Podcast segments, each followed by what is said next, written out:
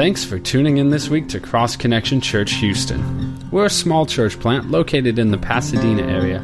It is our mission to save the lost, to equip the saved, to serve both the lost and the saved, and finally to send the equipped.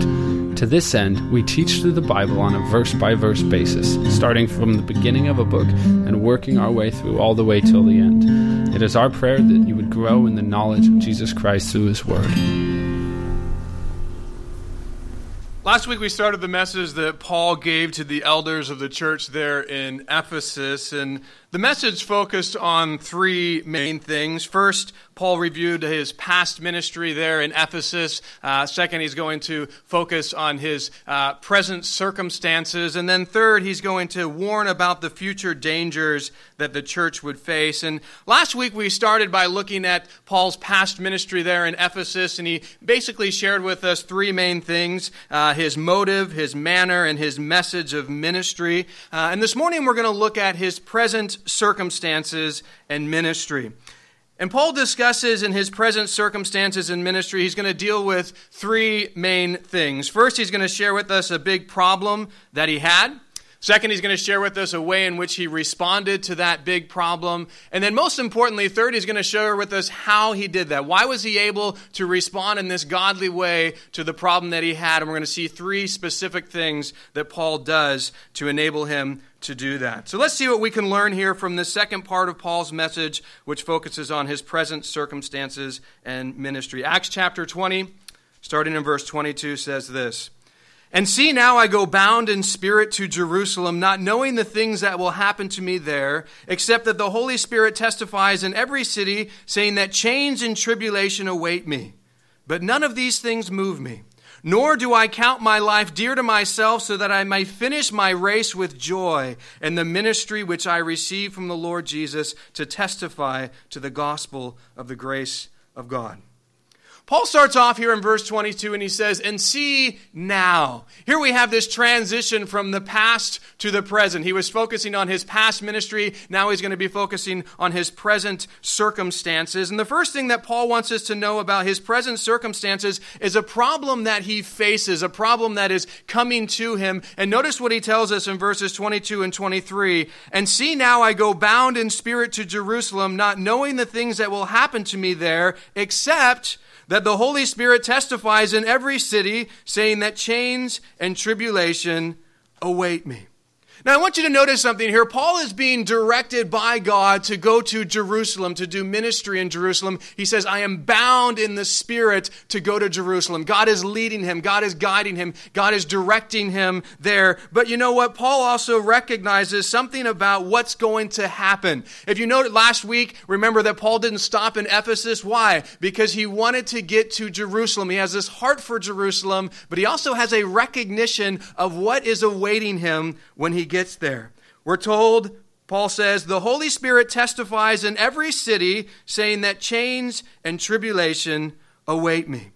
Now, something important for us to remember here is the Holy Spirit never lies. The Holy Spirit's never wrong. And so if the Holy Spirit testifies that chains and tribulation await you, guess what? Chains and tribulation await you. He recognized this truth. He knew that if the Holy Spirit is saying this is going to happen, then I need to expect it. I need to think that, hey, this is going to be something when I get to Jerusalem that I'm going to face. Now, Paul was not someone who was new to change and tribulation. As we've seen through the book of Acts, he's been beaten many times. He's gone through horrible imprisonment and, and suffering and tribulations. He, he knows what it's like to deal with those types of things. And the person or people group that have caused him the most problems are Jews. Jews who don't believe that Jesus is the Messiah, Jews who hate the message that Paul is proclaiming.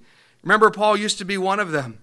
He was so zealous that he tried to destroy Christianity, but instead of destroying Christianity, he joined it. He became a Christian, and now he's a marked man. The poster boy of Judaism, the one they sent to destroy Christianity, came back as a Christian, and they hate him, and they want him dead. And we've seen many times these Jews have tried to kill him. And so he recognizes how they feel about him. He recognizes the lengths that they will go to kill him.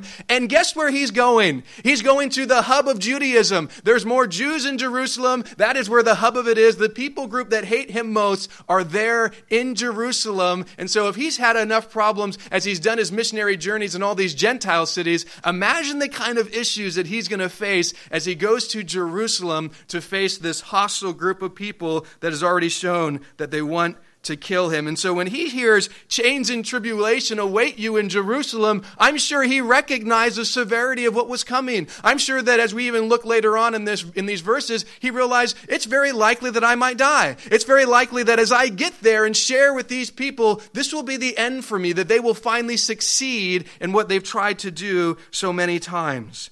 And so Paul's big problem is that chains and tribulation await him in Jerusalem. Now, I want you to try to put yourself in Paul's situation. If you were in a ministry like Paul was and you traveled from city to city declaring the gospel, preaching the word of God to people, and you knew that the next city that you were headed to, you were confident, the Spirit of God spoke to you, that chains and tribulation awaited you there, how would you respond to that knowledge? How would you respond to knowing that the next place I go to, it's going to be bad news for me.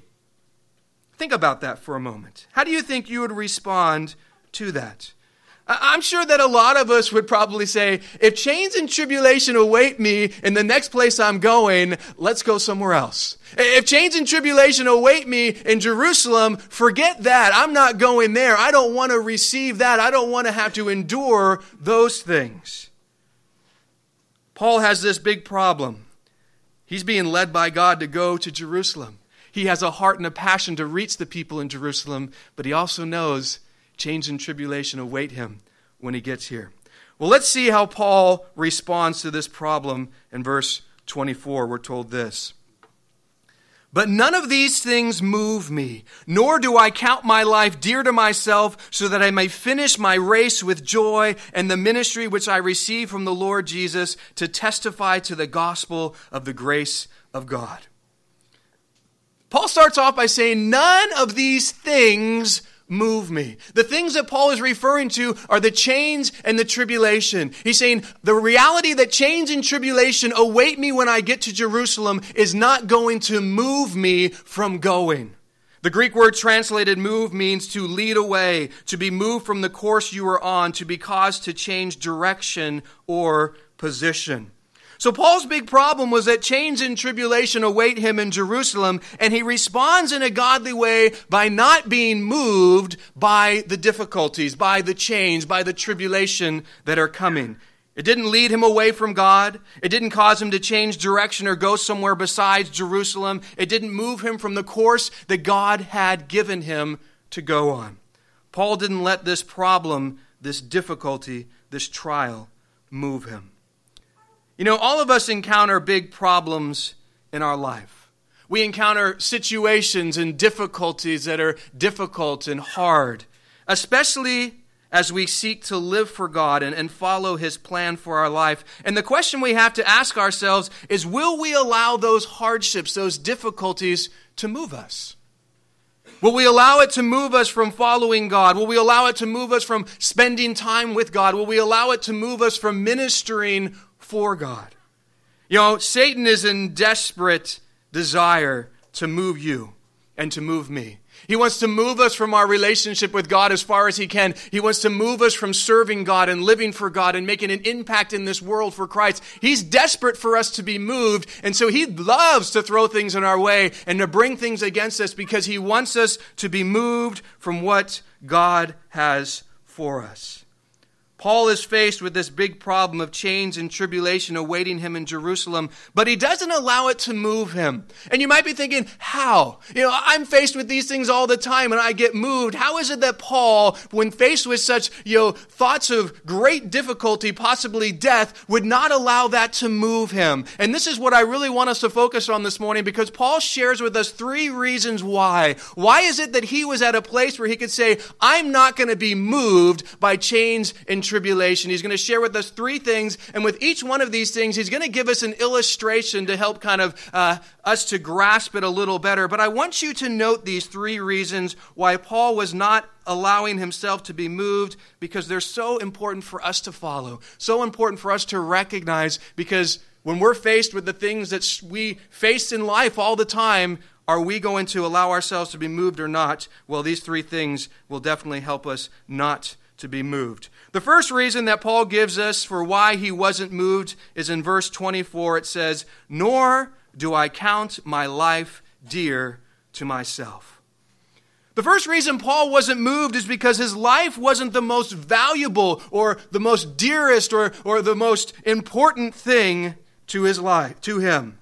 When Paul uses the phrase, nor do I count my life, it's a picture of someone taking accounting of their life someone examining their assets and liabilities and deciding what is valuable and what is important. You know, this is something that all of us do. We all take a regular accounting of our life and we determine, you know, what is important to us, what is valuable to us. And usually when we recognize that something is valuable, important, those are the things that we then invest in. Excuse me. The people you value the most, you invest your time in.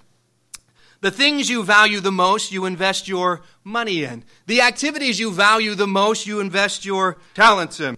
The things that we don't value, we don't invest in. And that's kind of the, the way in which we think, the way in which we process things. We, we, we have that calculation in our minds. Now, for a lot of people, the thing that they value most, the thing that is most important to them, is their own life, their own comfort, their own well being, their own time, their own pleasure, their own happiness. And it takes something that you value greater than your own life to be willing to sacrifice those things, to be willing to sacrifice your well being and your time and your comfort and your pleasure. You have to value something greater than yourself in order for you to be able to willingly do that. And this is something that we see happen all the time with new parents. They have this new baby that they bring into their home that they now value more than themselves. They value really probably more than anything at their life. And, and they bring that baby home and they're willing to sacrifice their sleep. they're willing to sacrifice comfort. They're willing to sacrifice all sorts of areas of their life that maybe before that they weren't willing to sacrifice. But now that sacrifice they see is worth it because they value that child more than they value themselves. If I were to tell you parents here that something horrible was going to happen to your child, but there was a way you could stop it. But in order for you to stop it, you would have to go through change and tribulation. You'd have to go through horrible difficulty. I'm sure that almost all of you, hopefully all of you, if we're good parents, we would say, you know what? I'm willing to go through change and tribulation for my child, to save my child, to help my child. Why? Because I value my child more than I value myself. As we take an accounting of our life, you would look at the value of your life versus the value of your child's life. And because you value your child more, you would say, change and tribulation are worth it. I'll do it. I'll go through it because if it helps my child, then it's worth it. You see, this is the kind of thing that Paul is doing when he says, I do not count my life dear to myself. Paul is looking at the value of his life versus the value of following and serving Jesus Christ. And he's, he's doing an accounting of that. What do I hold most valuable to me? Now, I want you to know the only reason change and tribulation are coming into Paul's life is because he's serving the Lord. If he continues to go to Jerusalem where he's been called to go, that's why change and tribulation are coming to him. So if he decided, you know what, I'm not going to serve the Lord anymore. I'm not going to go where God wants me to go. I'm not going to do these things. Guess what? Change and tribulation aren't going to come. He knows that the connection with change and tribulation come because of his service for Jesus Christ. And so now he has to calculate. He has to make a choice. Will I let this move me from ministering for Jesus, or will I continue to minister and go through change and tribulation? You see, the thing that impacted Paul's decision to not be moved was that he valued Jesus and ministry for Jesus more than he valued his own life, more than he valued his own well being, more than he valued his own comfort, more than he valued his own pleasure, more than he valued anything about himself. He valued Jesus and following Jesus more. And because of that, the chains and the tribulation were not going to move him from continuing to minister for Jesus. Now, this brings us to a very important question about what we value most. All of us value our lives. All of us value our time. All of us value our well being. All of us value every aspect of our lives. And there's nothing wrong with valuing your life. The problem comes when you value it more than anything else. And this is the real issue that we face. Do you value your life more than you value Jesus, more than you value following him? And this is what Paul was doing an accounting of, looking at his own life and saying, you know what? My life is not dear to me in comparison to following and serving and doing what Jesus has called me to do. The question we need to ask ourselves is do we value our own life more than we value ministering for Jesus? If the answer is yes, if you can be honest with yourself and say, Yes, I value my comfort, I value my life, I value my pleasure, I value my happiness more than serving Jesus, let me tell you something, you will be moved. Because in ministry, those who desire to live godly in Christ Jesus, they will suffer persecution. You will have trials. You will have tribulation. You will have difficulty. And I guarantee you, if Jesus is not more important than your life, it's going to move you because you're going to say, you know what? It's not worth it. I value me more than I value him. And therefore, I'm not going to do this because I don't want to go through that. I don't want to deal with those things. I don't want to have to experience those hardships and heartaches.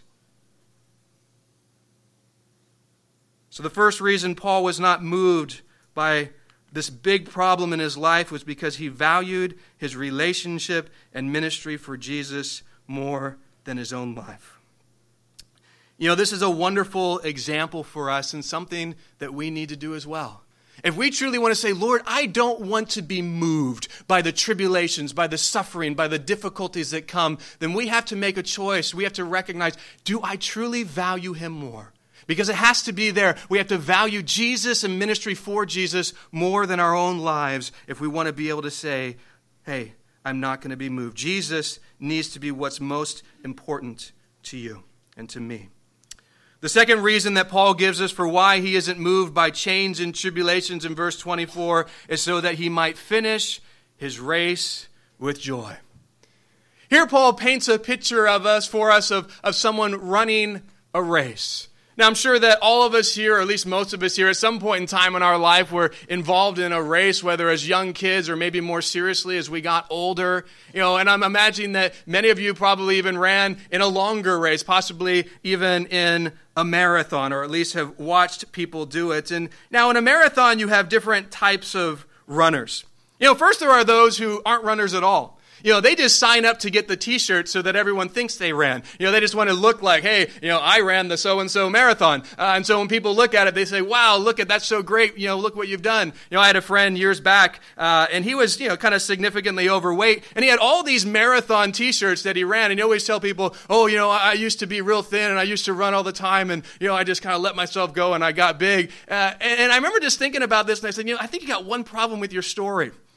Why is it when you were thin and running all the time that they would give you a triple X t-shirt to wear, you know, for this? I mean, don't you think you would have a t-shirt that would have fit your size back then? He's like, okay, well, don't tell anyone. But, you know, it was kind of obvious of that. But, you know, he just wanted to be seen as someone who ran. But the reality was he didn't. So first you have those people who are not runners at all. Second, you have those who run, but they don't finish. They, they start, they think, oh, this sounds great. They probably have some friends who say, hey, you know what? Let's go run 26 miles. Doesn't that sound great? Oh, yeah, that'll be fun. We'll do it together. And then about one or two miles in, they think, what were we thinking? This is painful. This hurts. My legs are hurting. My lungs are hurting. You know, let's go home and sit on the couch. You know, they, they finally just say, forget this. It's too painful and hard. And so they don't finish. They just quit and give up. Well, then there's those who, who, who run to finish, but they don't run to win. They just want to cross the finish line. They don't care how long it takes. They could do 26 miles in 26 hours. They just want to prove to themselves, I can finish this race. They're not in it to win it. They know that plenty of people are going to beat them. They just kind of want to finish. They're not giving it their best. They're just hoping that they finally cross the finish line. And then there are those who run to win. They train, they have the right gear. Their whole mindset is, we're running to win this race. We're not running for second or third. We want to win. We're going to give it our all to ultimately be victorious. Now, when Paul says that I might finish my race, he isn't speaking of a literal race like a marathon, but he's using this race as an illustration. He's speaking of the race that God has given him in life. And notice he says, my race. Because Paul understood something that God gave him a specific race to run, a specific ministry, a specific calling. And I want you to recognize that all of us have a race by God. He has a specific ministry and calling for all of us to run. And so all of us are running the race that God has given us. But the question we have to ask ourselves is what kind of runner are we? You know, just like there are different runners in a marathon, you know, there are different runners in the body of Christ. There are different runners uh, who are running for the race that God has given them. And just like with the marathon, the first group of people are people who don't run at all, but they sure want to be seen as runners. They want to be looked at as runners. They tell people how much they run. They tell people, you know, all these things that they want to be perceived as doing this great stuff for God. But in all reality, they're not doing anything. Yeah, well, we call them hypocrites. That they want to be seen as one thing, super spiritual, running the race that God has given them, when in all reality, they're not running it at all. You know, but then we have another group. They start the race, but maybe they didn't recognize what they were getting into. You know, Jesus says, Count the cost for following me. Maybe they didn't. Maybe they didn't realize, well, I didn't know what I signed up for. This is a lot harder than I thought. This is a lot more difficult than I expected. There's a lot more issues coming in my life, and they just give up. Forget this. It's not worth it to me. I'm not going to continue on running the race that God's given me. Yeah, and then there are those who they run, and they even run to finish, but they're not intentional about winning. It's great that they actually want to finish, but they're not giving it their all. They're not really focused on, on doing their best, that they just hope that they cross the finish line eventually.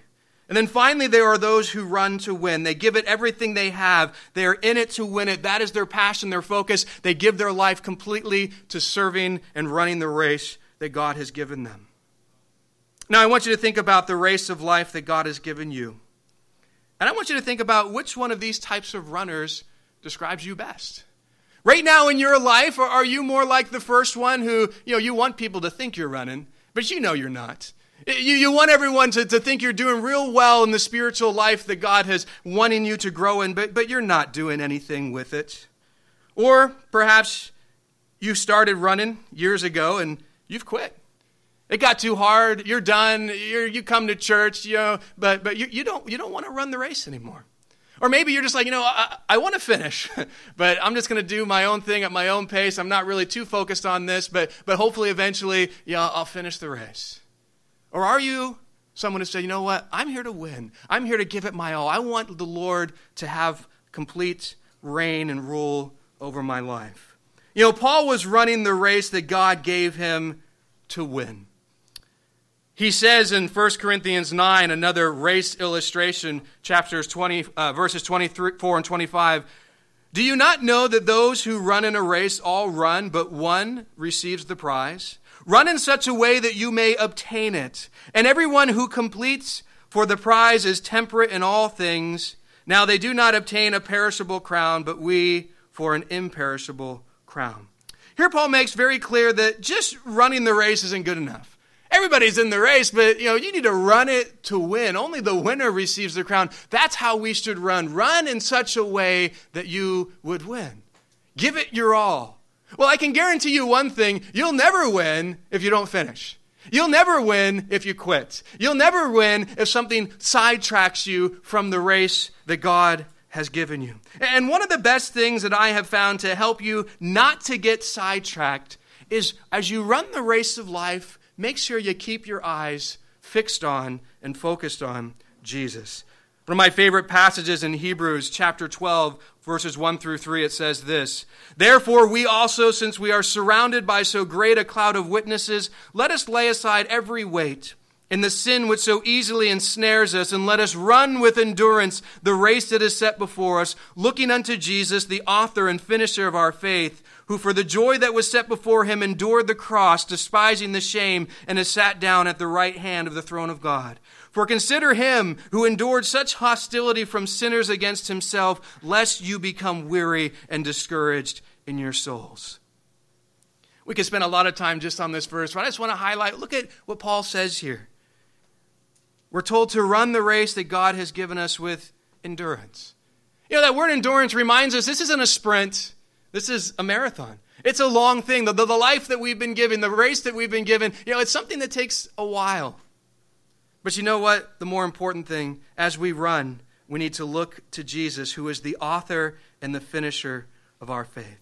You know, something important to remember about Jesus is he's the author. He's already started. He's the first one to run, you know, and actually finish and do what he was supposed to do the way perfectly that God had given him to do. So he's run and he's finished. And I think it's important to remember that because he's the one who recognizes how hard it is. He knows the difficulties that come, and he's the one who's done it perfectly. He's the one who made it perfectly, and he is capable of helping you complete the race that God's given you. So as you keep your eyes fixed on Jesus, he will help you finish the race God has given you.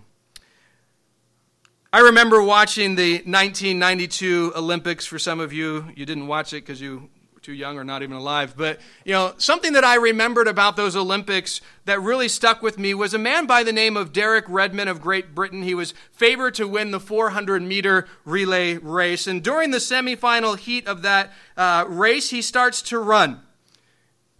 And as you can see here, he's going to be starting and doing well. And as he turns the corner here, about halfway through the race, something goes horribly wrong. He tears his hamstring, and as you'll see, obviously cannot finish the race. He falls to one knee, and I don't know what was going through his mind of all this work and all this effort to, to win this, and now it's over, it's done, and he's in pain, and he's just there on his knee. But you know what? He's there and he's thinking, and he gets up and he starts to hobble down the track. He wants to finish the race. And as he's hobbling there, you know, the crowd's cheering for him. But something that's amazing, and it's a longer clip if you go look at it, but fighting through security is a man that people are like, What are you doing? Well, it turns out to be his dad. And his dad runs to his side, and his dad and him, you know, finish the race together. And this is one of the most moving things in that Olympics. And really, people look back into Olympic history of this man who wanted to finish, even though he tore his hamstring, and his dad comes alongside of him and helps him finish the race. You know, and I like that in the sense of, you know, the perspective of our own race that we run because there are so many times we're not like Jesus. We don't do it perfectly. We fall down over and over again. And you know what? The Lord is there to pick us up. The Lord is there to help us. If we'll rely upon Him, if we'll trust in Him, if we'll allow Him just to get us up and keep us going, He will help us to continue the race that He's called us to do. So don't give up. Just keep your eyes on Jesus and focus on Him and allow Him to help you keep going. Well, Paul tells us nothing's going to move him, nothing's going to keep him, nothing's going to stop him from running. Why? So that he may finish his race with joy. And think about that. Paul doesn't just want to finish, he wants to finish with joy. And I think one of the best ways that we can finish with joy is to keep the perspective of who is it that we will see at the end of the race? You know, when our life is done and the race is complete, we will get to see Jesus face to face. And I don't think there's going to be greater joy than to hear the words, Well done, good and faithful servant. What a joyful thing if that is the words that we hear from Jesus, that he looks at our life and he says to us, You know what? You ran the race well. Well done. You were faithful in what I gave you. Well done. That's going to bring so much joy to us and keeping that perspective as we look to Him and think of all the things that are coming at us. But you say, you know what? It's worth it. It's worth going through this because one day I want to be able to stand before Jesus having finished what He gave me to do. So, the second reason Paul was not moved by his big problem is because he cared more about finishing the race God gave him than the problems that come along the way. And this is another wonderful example for us. If you want to not be moved by the trials and tribulation that come into your life and you seek to serve Jesus, recognize that you know what? You need to be as Paul was, caring more about finishing the race God has given you than the problems that come along the way. For many of us, we're more concerned about the problems, we're more concerned about the issues, and it keeps us from finishing and doing what God has called us to do. Run the race Run it to win, give it your all, and keep your eyes focused on Jesus. The third reason Paul gives us for why he isn't moved by change and tribulation in verse 24 is because he wants to finish the ministry which he received from the Lord Jesus to testify to the gospel of the grace of God. When Paul says he wants to finish through the ministry that he was given by Jesus, he's given us this picture of a steward who wants to be faithful to what the master gave him. The master is Jesus. The steward is Paul. And he's been given something to be faithful with, and he tells us what that is a specific ministry to testify to the gospel of the grace of God. And Paul says, I want to be faithful. I, want to be faithful with this. I, I want to finish. I want to complete what I've been given from God. You know, many passages of scripture reveal this. Here's one in 1 Corinthians chapter 4 verse 2. Moreover, it's required in stewards that one be found faithful. You know, the only way you're going to be a faithful steward to what the master has given you is if you actually do it. You're faithless when you don't do it. You're faithful when you do. You can't say, Oh, I've been faithful, but I'm not obeying. Oh, I'm faithful, but I'm not doing. Oh, I'm faithful, but I'm not running what I've been given. No, the only way to be faithful is to actually do what God has called you to do. But are we willing to do it even when it gets difficult, even when change and tribulation await us? See, for Paul, being faithful in ministry was more important than an easy life. Yeah, Paul could have had an easy life. He probably could have made a great living as a tent maker. He could have abandoned ministry and just lived the life that he wanted to live and pursue the things that he wanted to pursue. But yet, you know what? An easy life isn't what Paul was seeking, it was a faithful life of serving Jesus.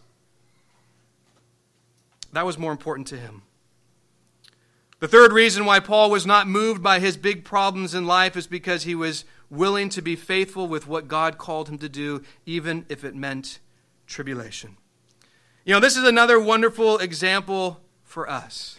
Are we willing to be faithful with what God has called us to do, even if it means, and I guarantee it does, difficulty, tribulation, hardship, you're not going to just have a, a bed of roses. It's not going to always just be easy. If you follow Jesus' call in your life and ministry for your life, you will have issues and problems and difficulties. The enemy will come against you. The question is, is it valuable enough to you? Is it worth it to you? Are you willing to be faithful in it? We see with all three of these reasons why Paul was able to respond by not being moved is because he valued being faithful to the ministry God had called him to more than his own life. Paul loved God and serving God more than he loved himself. You know, in life, there are all sorts of things that could move us from what the Lord has us. Move us from serving the Lord, move us from spending time with the Lord, move us from ministering for the Lord. And there's a question I want you to ask yourself Is there something that would move you from serving the Lord?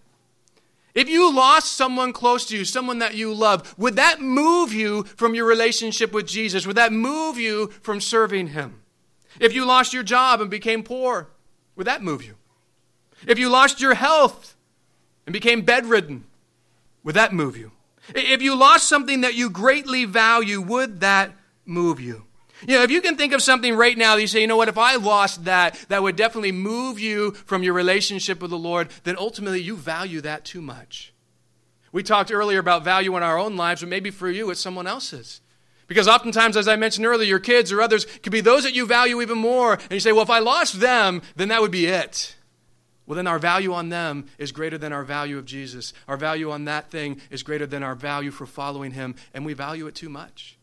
Ultimately, Paul wasn't moved. Why? Because his value in life, as he calculated things out, Jesus was number one. Jesus was most important. Following him was most important. And that is what enabled him to say, you know what? This stuff isn't going to move me. It's not going to stop me because that's not what's most important to me. And I don't think he was someone who was like, I don't care about my life. No.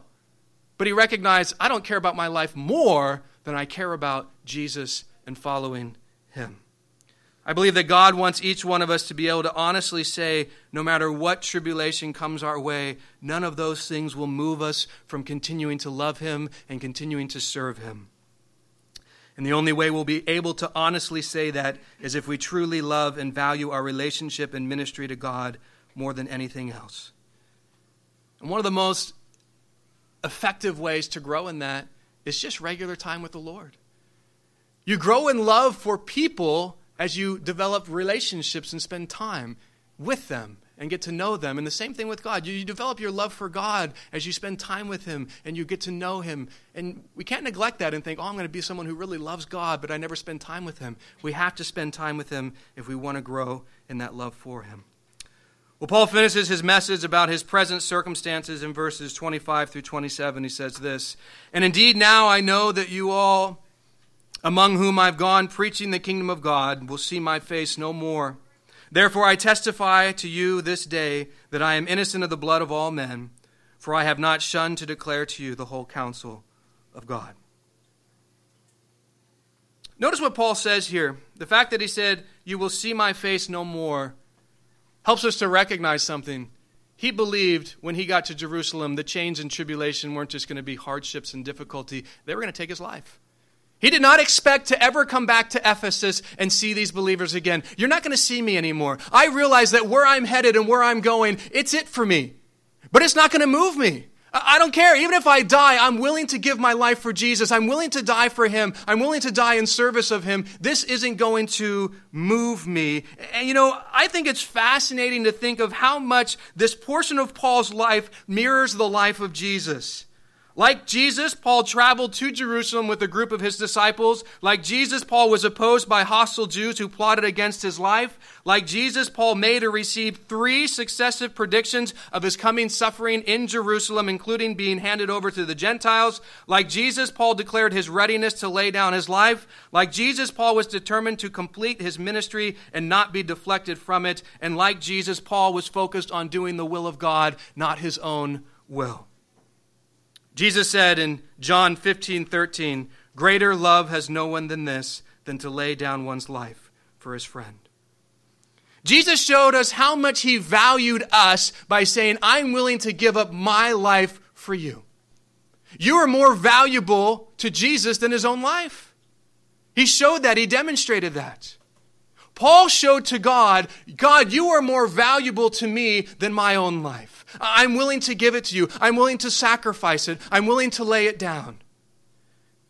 The question I have for myself and for you is do you love and value Jesus enough to be willing to lay down your life for him and what he's called you to do? Is he that important? Do you love him enough? So, in the second part of Paul's message, where he focuses on his present circumstances and ministry, he shares with us this big problem. Change and tribulation await him. All of us suffer that problem if we're following Jesus, but he responds by not allowing it to move him. And the three reasons why is he valued his relationship and ministry for Jesus more than his life. He cared more about finishing the race God gave him than the problems that come along the way, and he was willing to be faithful with what God called him to do, even if it meant tribulation. Let's pray.